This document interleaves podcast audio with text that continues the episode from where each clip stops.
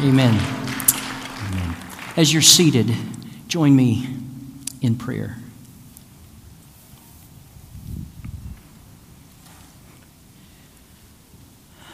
Father, as we come to you this morning, we do give you thanks that through the blood of Jesus that he shed for us on the cross, that your wrath has been completely satisfied and that we are accepted at your table, that we are a part of your forever family. And God, I and we together this morning give you thanks. We thank you for this provision that you've made for us, that in Christ, you were reconciling the world to yourself, and we give you thanks. We give you praise today. And Father, as we come before you, thankful for the gospel, thankful for this incredible salvation, we pray. We pray together, Father, first for the Southern Baptist Convention that will convene this next week in Nashville. And as a Southern Baptist congregation, God, we lift that meeting to you. And we pray that you would be at work. God, there's so many um, fault lines, so many issues that are to be addressed. And Father, I pray, and we as a congregation pray, that you would be glorified in that meeting, that decisions would be made that would be wise, that that there would be a spirit of love and a spirit of grace as we seek to hold fast to the truth that you've given us in your word and particularly in your Son, Jesus Christ. God, we trust you and we pray for this convention because, in many ways, it's a representation, on some levels at least, of what's happening in our nation among professing followers of Jesus Christ. God, would you bring unity? Would you bring hope through this meeting? And Father, I pray that you would protect all of your people throughout this nation. Particularly, we pray for your churches that you would protect us and help us to avoid falling off the straight and narrow path on one side or the other. Protect us from falling off on the right side by demanding uniformity when it comes to secondary and tertiary issues, things that aren't plain, things that aren't explicit in your word. God, would you protect us from truth without grace? But Father, would you also protect us from going off the road on the left side? Protect us from grace without truth. Father, help us to not compromise. Help us as your people scattered throughout this nation. Help us to be faithful to Jesus, who was full of grace and truth.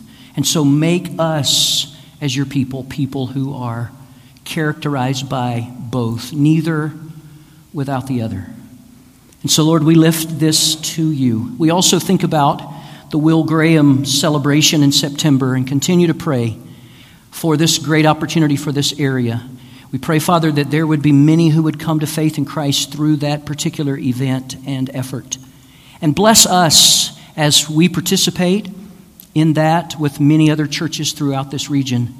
Help us as individuals who profess Christ to identify people that we know who are in our circle of influence that we come in contact with regularly, who, as far as we know, don't know you. And help us to pray for them, help us to invite them, help us to take the initiative to offer to take them to this gathering. And God, use it so that many souls might come to faith in Jesus Christ. And as I think about that, and as we together think about that opportunity that's before us, we pray that you would bless our church and help us in the area and work in us in the area of evangelism. God, help us as members and believers of this gathering this morning. I pray that you would work in us so that we would have a genuine burden for family members and for coworkers and for neighbors who don't know Christ and who haven't trusted in him. God, would you show us how we can build a bridge of relationship to people who are outside of your kingdom so that we might lead them by loving them and by sharing the truth of the gospel with them to know Jesus as their Lord and Savior. God, I pray for the fruit. We pray for the fruit of many conversions through our church in the coming months. And Father, we also think of our membership meeting tonight. We pray that you would guide us in this meeting as we gather and take care of a membership matter that's significant. God, would you bless and would you work through this meeting? Help us to do your will, help us to follow your word and to trust in you. And we pray for restoration and for your blessing upon our congregation. And finally, Father, we pray as we've just been singing that you would help our hearts, those of us who profess our faith in Jesus Christ, help our hearts to be shaped more and more by the cross. Help our hearts to be shaped by the cross because it is the ultimate example of both justice and grace. And God, you are a God of both justice and grace. And so help us to be a people of justice and grace. And we give you thanks that Jesus on the cross bore your wrath that sin deserves, Father, that he endured the just punishment that we all deserve as sinners, so that in grace he might reach out to those who would believe and save and save those who trust in the Lord Jesus Christ. Father, work, I pray, work in our hearts today and in the coming days and weeks as your people so that more and more our lives and our hearts are shaped by your cross. We want to live cruciformed lives. We want the cross to be at the center of our hearts and of our church and of our lives for your sake and for your glory. And we lift these requests and these petitions to you in Jesus' name. Amen. I want to invite you to take your Bible this morning and to find Psalm 58. Psalm 58. And we're going to be talking this morning about the fact that there is a God who judges on earth. There is a God who judges on earth. As you're turning to Psalm 58, let me get you to think about a question What is God like? What is God like. There is no more fundamental or important question for us to answer as those who gather this morning, and for many of us, particularly who claim Jesus as our Lord and Savior. What is God like?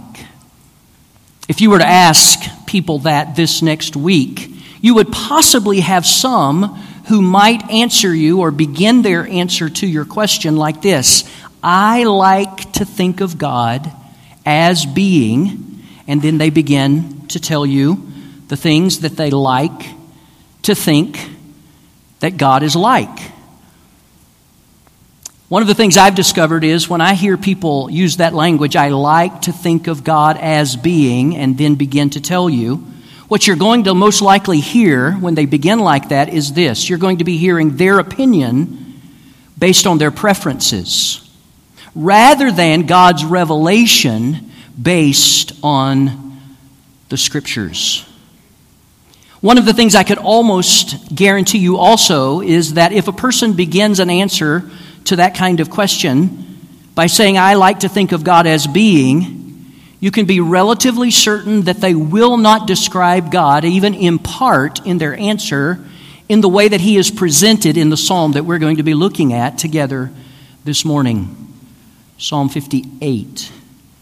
There is a God who judges on earth. I'm actually reading this morning, as I will read here in just a moment, Psalm 58 from a book entitled Devotional Psalter. And what it is, is it's a book that contains all 150 of the Psalms, and with each one there is a devotion after the Psalm. I want us to begin this morning by reading just a part of the devotion on Psalm 58 after I read Psalm 58. So follow along as we walk through for the first time Psalm 58. This is a psalm of David, and it begins like this Do you indeed decree what is right, you gods? Do you judge the children of man uprightly? No, in your hearts you devise wrongs. Your hands deal out violence on earth. The wicked are estranged from the womb, they go astray from birth, speaking lies. They have venom, like the venom of a serpent, like the deaf adder that stops its ear, so that it does not hear the voice of charmers or of the cunning enchanter.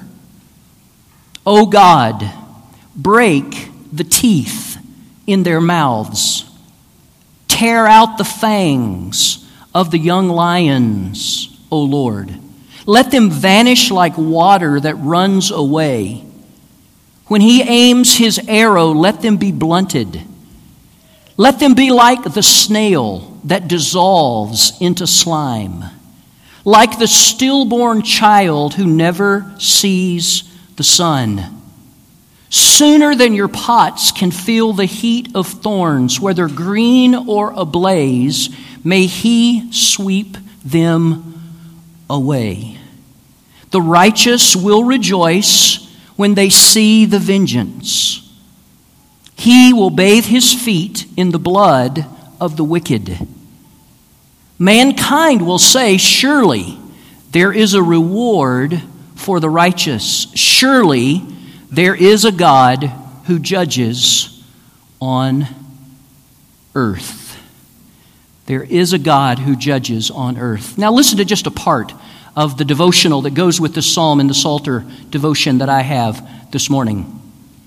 It begins like this The graphic, almost savage imagery of this psalm catches us off guard. Surely the Bible is too holy a book for such violent retribution toward the wicked at the hands of the righteous. Such a response is understandable. But we must take the scripture whole, or else not at all.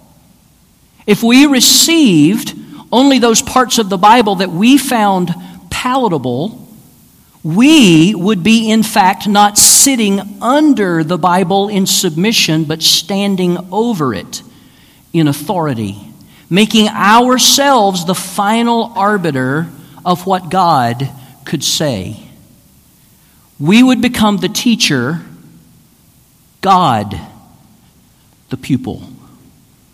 We must take all of God's Word, not just parts of it, as we seek to understand the answer to the question who is God? Who is God? Let's look together for just a few minutes this morning at Psalm 58 that we've just read through together. In this psalm, David addresses two different groups, you could say. In verses 1 through 5, he addresses the wicked judges who are like gods. And then in verses 6 through 11, he addresses the God who is judge of the wicked. Let's look at verses 1 through 5 together and see what David says as he addresses the wicked judges who are like gods. Now, who he is addressing here are those who are men who have power and are in places or positions of power under King Saul. And David, who is writing this psalm, is being pursued by Saul and those that King Saul have have been sent by King Saul to find and to kill David. Because David has already been told that he is going to be, by Samuel the prophet, the king of Israel. And so Saul is jealous and delirious, you might even say, with anger and jealousy. And so he is seeking the life of David. And it's in that context that this psalm is written. And it's written to those who are a part of this kingdom in terms of leadership, those who have places of leadership, those who have positions of authority in Saul's kingdom. Keller says this about Psalm 58 political corruption is not a new phenomenon. And we see it. That's the background, the backdrop to this psalm. Because sin has entered the world, rulers tend to normally rule out of self interest. It's easy for people in power to do that. And for us this morning who maybe don't have those kinds of prerogatives and powers, it would be easy for us to think that we would be oblivious to and we would not be affected by the temptations of power.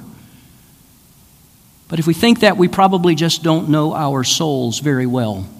So let's look as David addresses the wicked judges who are like gods. Notice, first of all, in verses 1 and 2, David is speaking to them. David is speaking to them in verses 1 and 2. That is, these wicked judges who are like gods. Verse 1 Do you indeed decree what is right, you gods? And the term here is used to mean mighty lords. It's a term that means people who have or those that have great power among people. They're like gods among the people. He continues in verse 1 Do you judge the children of man uprightly? Now, these rulers ruling with Saul were not judges strictly in the way that we think of judges but similar because they had the prerogative and the power because of their authority to hand down decrees and to make decisions, and so they would make judgments. I can't help as I read this first verse and think about those who are in places of authority who don't judge and decree things that are upright. And I particularly think of victims who haven't gotten justice in the courtrooms of our world. And maybe there are some of you here today. Maybe it's never gone to court. The thing that you may be thinking about in this moment that you've experienced in terms of violence or injustice. But we want you to understand, and this psalm helps us to understand, that there is a God of justice. And that can give you some relief and the opportunity to heal if you have not and see no hope of getting justice in this life and in this world as it exists today. Verse 2 continues No, that is, they don't decree what is upright or judge in a way that's upright. No, your hearts, in your hearts, you devise wrongs. Your hands deal out violence on earth. So in verses 1 and 2, he is speaking to them. Then in verses 3 through 5, David is speaking about them. That is, these wicked judges, but he seems to go a little broader in these next verses because he just refers to the wicked.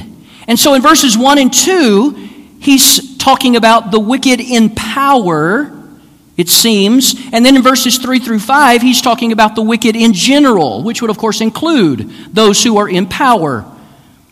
Notice what he says in general about the wicked as he speaks about them. Verse 3 The wicked are estranged from the womb,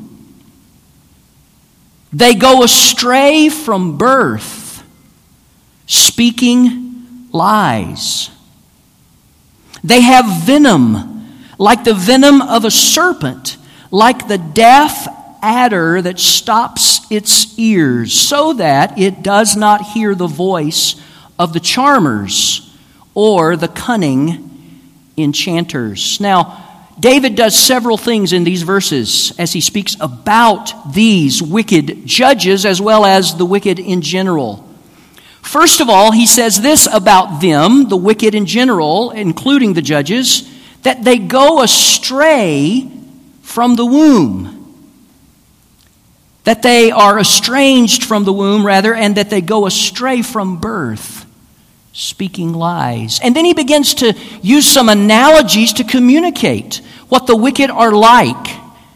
And particularly, maybe these judges who have power and are wicked. He compares them to serpents in verse 4. Now, if you read your Bible, you can't help but think about the fact that he's probably here indirectly, at least, associating them with the serpent. Who came into the Garden of Eden in Genesis chapter 3 in our Bibles and tempted Adam and Eve to sin. And as a result of their sin, human beings fell. We fell away from God. It also seems like he's not only saying that Saul and those who are working with him, either directly or indirectly, actively or passively, in Saul's administration, that they are to be associated with the seed of the serpent that's spoken about there in the early chapters of Genesis. And that David, the one who is a man after God's own heart and who is to be king, that he and those who are with him are like the seed of the woman. And of course, ultimately, we know that Jesus was the seed of the woman, and he came through David. He was a descendant of King David. In other words, there two groups of people in the world. And there are many different ways to define or describe those two groups of people, but one way would be the seed of the, seed of the serpent, Satan, and the seed of the woman, Eve, and those descendants who ultimately are those who believe in the Lord Jesus Christ. And he speaks of their venom in verse 4. Their poison, because their malice and their rage is deadly, like poison. Particularly if you're in a place of power, but that can be true of a wicked person who's not in a place of power. It can be deadly. And their people, these judges, particularly, who are like the adder or the asp that, sto- that stops its ears so that it can't hear the voice of the charmers. The idea is you've seen snake charmers maybe on videos on YouTube, and they seem to be able, we've discovered it's not necessarily the, the sound, because snakes can't hear for the most part. It's not the sound as much as it is the movement. But anyway, the charmers are able to calm to some extent the serpents, the cobras, but these judges are more like the asp who particularly is unable to hear and can't be charmed. In other words, people come to these judges with genuine requests for mercy and for justice, and they aren't heard. And they rule unjustly. They're guilty of violence. Now, I want us to learn a couple of things, particularly from verses 2 through 5, about sin, because this psalm is primarily about two things it's about sin and wrath. And I want you to see, particularly in the first part of this psalm, some things that we can learn about sin and the human race. first of all, we see in verse 2 where it begins. It begins in the heart. That's where sin begins.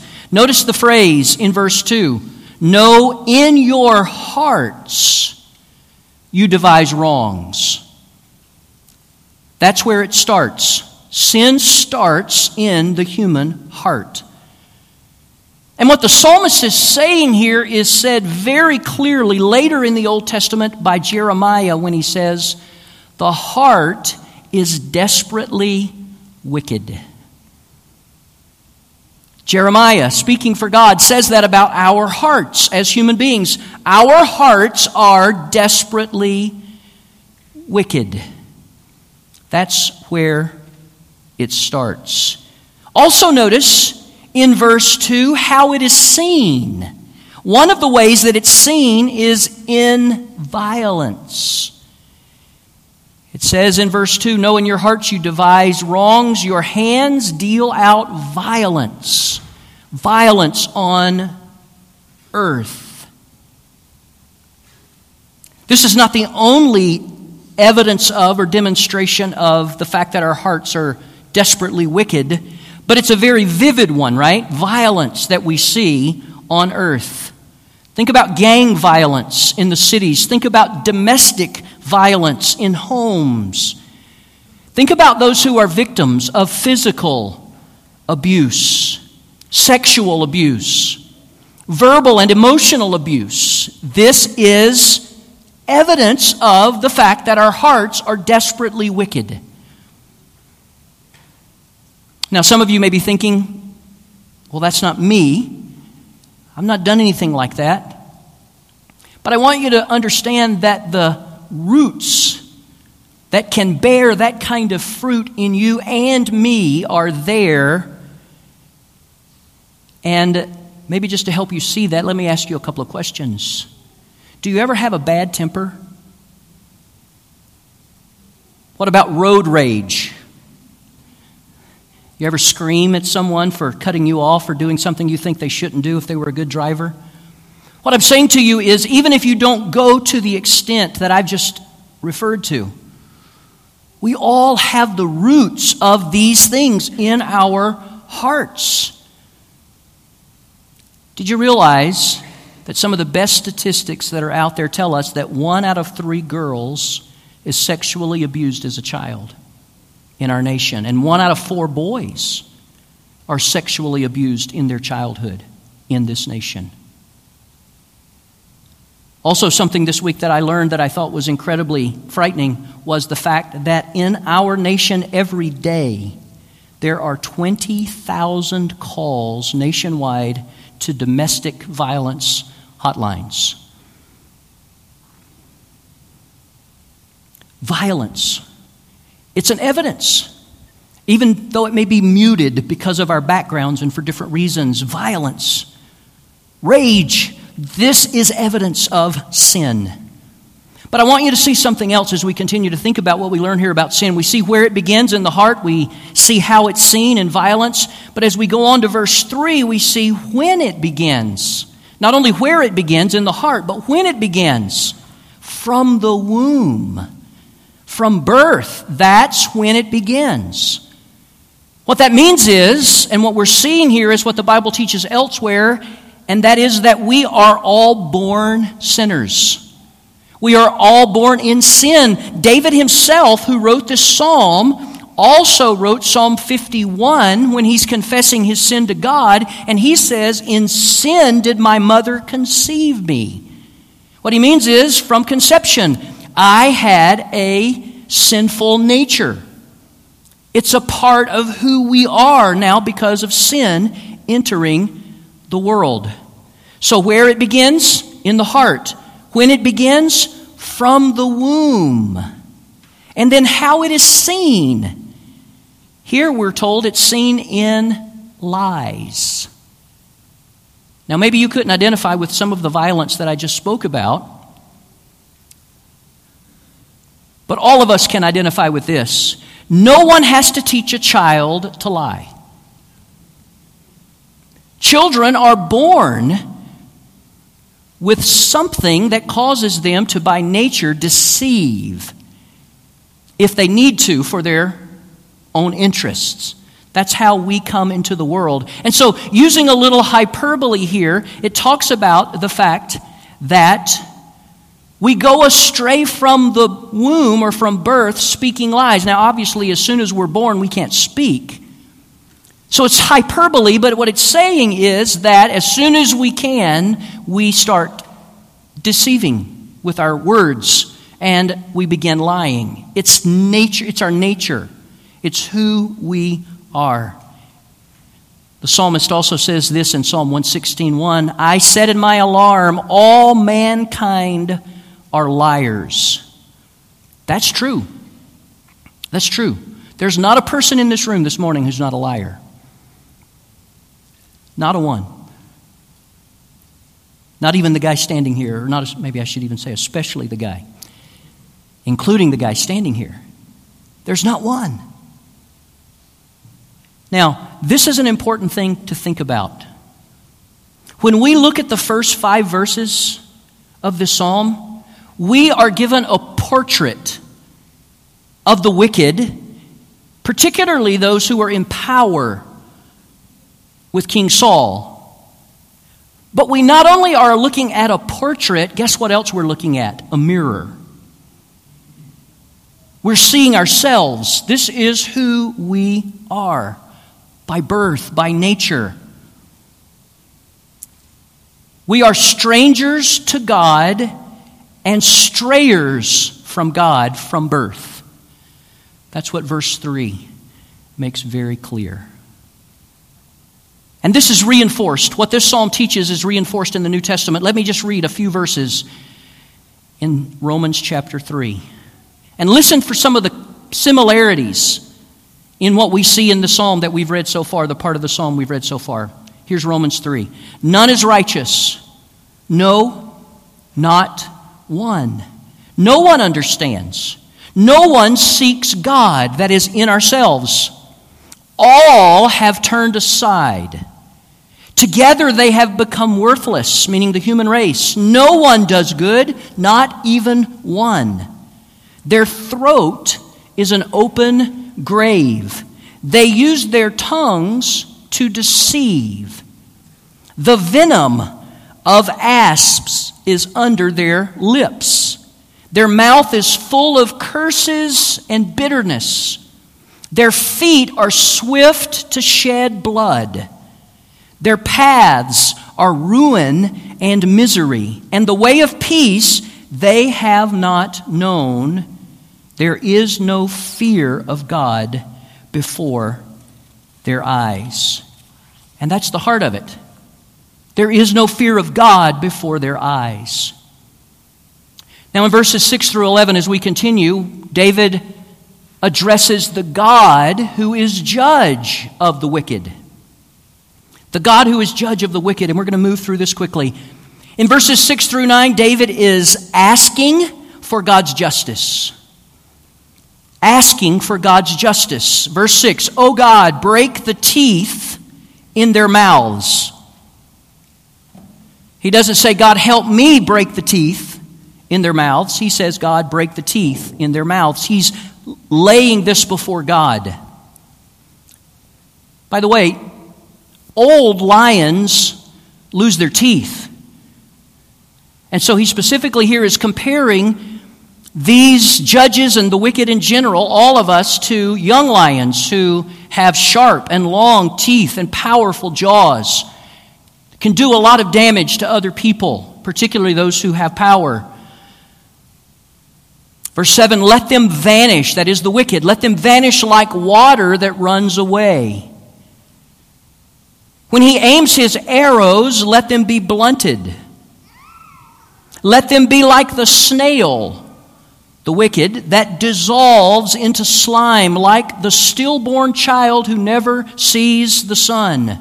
Sooner and your then your pots can feel the heat of thorns. Whether green or ablaze, may He, God, sweep them away. So, David is here asking God to sweep away the wicked. To sweep them away. He wants them to vanish from the earth. He wants them, when they have the intention of doing harm, for that to fail, to not be successful he wants them to enter darkness. That is, he's praying for their death. And he's saying essentially, sooner rather than later. That's his prayer. Now, here's the question Is it wrong to pray this way? Is it wrong to pray this way? Two weeks ago, when we began this series, I began to touch on this, and I want to re emphasize one or two things as we answer this question this morning. Is it wrong to pray for vengeance? Is it wrong to pray for justice when you've been hurt? I think the answer is no. It's not. One, because when you do this, you are asking God to do something instead of doing something yourself. Right? Instead of taking revenge, taking the law into your own hands, you might say, you're asking God to work. You're asking God to work. And I would also say, no, it's not wrong to pray this way because we all at times feel this way. And it's never wrong to take to God what is really in our heart. So often as Christians, we think we've got to pray edited prayers to God. Please learn from the Psalms if you don't learn anything else from the Psalms. We are not supposed to edit our prayers to God. Our prayers should be unedited. We should spill our soul to God. Because that's what it means to have a relationship with God, not to pretend in prayer to be someone or something that you're not, but to be who you really are before God, because it's in that way that God changes us and strengthens us and gives us grace and teaches us. No, it's not wrong to pray this way. Also, for this reason, because the desire for justice is not in itself wrong at all. It's actually something that we have because we're made in the image of God, who is just. Who is just. It's not wrong. I mentioned earlier that there may be some of you this morning who have had something horrible happen in your past, something painful. And there hasn't been any kind of justice, there hasn't been any kind of recompense. It's not wrong to express to God what you truly feel. And one of the great things about a psalm like this is it gives some liberation to those who are believers who see no hope of justice in this life, who see someone who continues to be praised that you know is evil because you've experienced it firsthand. This truth should set us free, or it's, it's the way that God can begin to and continue over time to set us free from things that have happened because we know that justice is not wrong, it is a part of who God is. I read this week about a father who was doing family devotions, and he was reading in this particular devotion time a psalm, not this psalm, but one that was a little bit like this psalm, that talks about justice and vengeance and wrath. And after he finished reading the psalm, his oldest son said to him, Father, do you think it's right for a good man to pray for the destruction of his enemies? The father paused and he thought he wanted to frame his answer as best he could, and this is what he said Son, if an assassin should enter the home at night and murder your mother and then escape, and the sheriff and citizens were all out in pursuit, trying to catch him, would you pray to God that they might succeed and arrest him, that he might be brought and that he might be brought to justice? The little boy paused for a moment and said, Oh, yes, but I never saw it that way before. I did not know that that was the meaning of these Psalms. Folks, that's a great answer for a child, and it's a great answer for all of us. It's not wrong. It's not wrong. And yet, there may be many things in our hearts that are wrong as we're asking those things. But it's still right and best for us to ask, to express what's in our heart. So we see David is asking for God's justice, 6 through 9. And then finally, in verses 10 and 11, David is assured of God's justice. He's assured that this is going to happen ultimately. Verse 10 The righteous will rejoice when he sees the vengeance he will bathe his feet, that is the righteous, in the blood of the wicked. Mankind will say, Surely there is a reward for the righteous. Surely there is a God who judges on earth. I mentioned this two weeks ago. Christians long for and pray for Jesus to return. We long for Jesus to come back and to establish new heavens and a new earth where there are no tears, where there are no wars, where there is no death. We long for that. We pray for that. Jesus, come quickly. The Bible even has that language. Come, Lord Jesus, come. Do you realize? I mentioned this a few weeks ago. When we pray for the second coming of Jesus, we are at the same time praying something that will result in the wrath of God coming upon the wicked because that's going to happen at the same time. You see, Jesus is going to come, the righteous are going to be rewarded, but the wicked are going to face God's wrath. It's not wrong to long for that which we hope for as God's people. All that God has promised us as God's people. It's not wrong at all for us to long for that, but understand what that means for those who have it and who don't trust in Jesus and turn from their sins.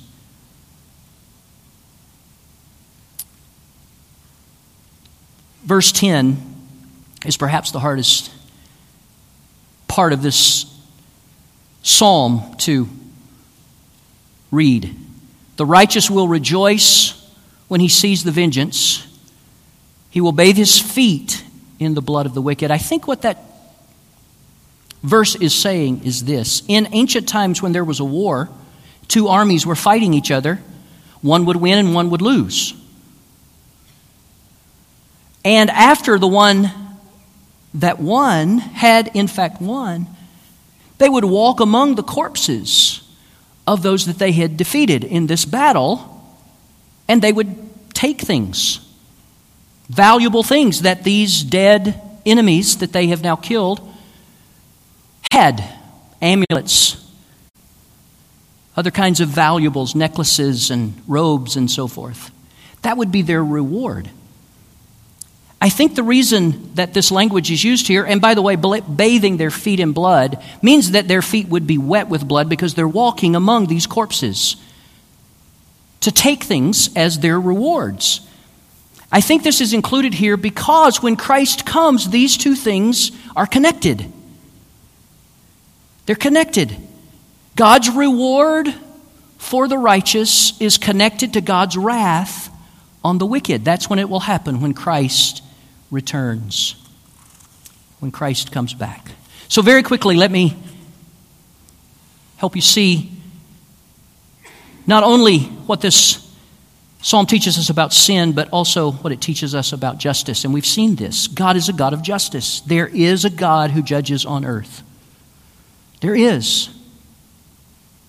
He judges sin, which begins in the heart and begins from the womb and deserves and demands God's wrath and God's judgment and eternal death. That's what we deserve for our sins. But on the cross, on the cross, Jesus endured the wrath and the death that our sin deserves and demands.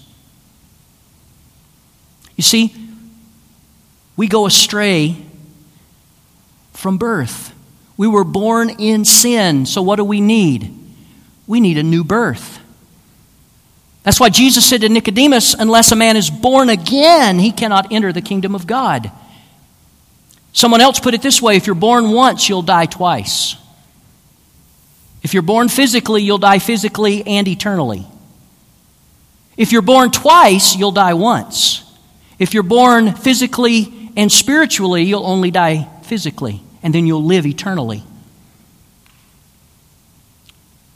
We were born in sin. And so we need a new birth. And sin begins in our heart. And so we need a new heart. And that's exactly what the new covenant promises through faith in Jesus Christ we receive a new heart. We become new creations. We become new creations when we repent of our sins and when we trust in Jesus as our Lord and as our Savior.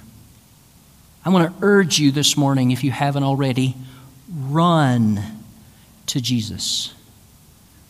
Run to Jesus. Plead mercy. That's the only plea. That's the only plea that you have. You sure don't want justice. Ask God for mercy through Jesus and through his death on the cross for our sins. Repent of your sins and trust in Christ as your one and only Savior. One of the most well known early Christians was Augustine. And Augustine, before he became a Christian, had a praying mother who prayed for him constantly. But before he became a Christian, he lived a life of incredible promiscuity and sin, sexual immorality. And one day after he was converted, he was walking down the street and he saw a woman that he had been close to before. He walked right past her without even looking at her or saying a word. And she said, Augustine, it is I. And without turning around or looking back, he said, Yes, but it is not I. That is, it's not the me that you knew. That's not, who's, that's not who I am anymore. I'm a new person. He had experienced a new birth, he had a new heart, and his life was changing. That's what God can do for you if you trust in Christ as your Savior and turn from your sins and follow Him as your Lord. Let's bow.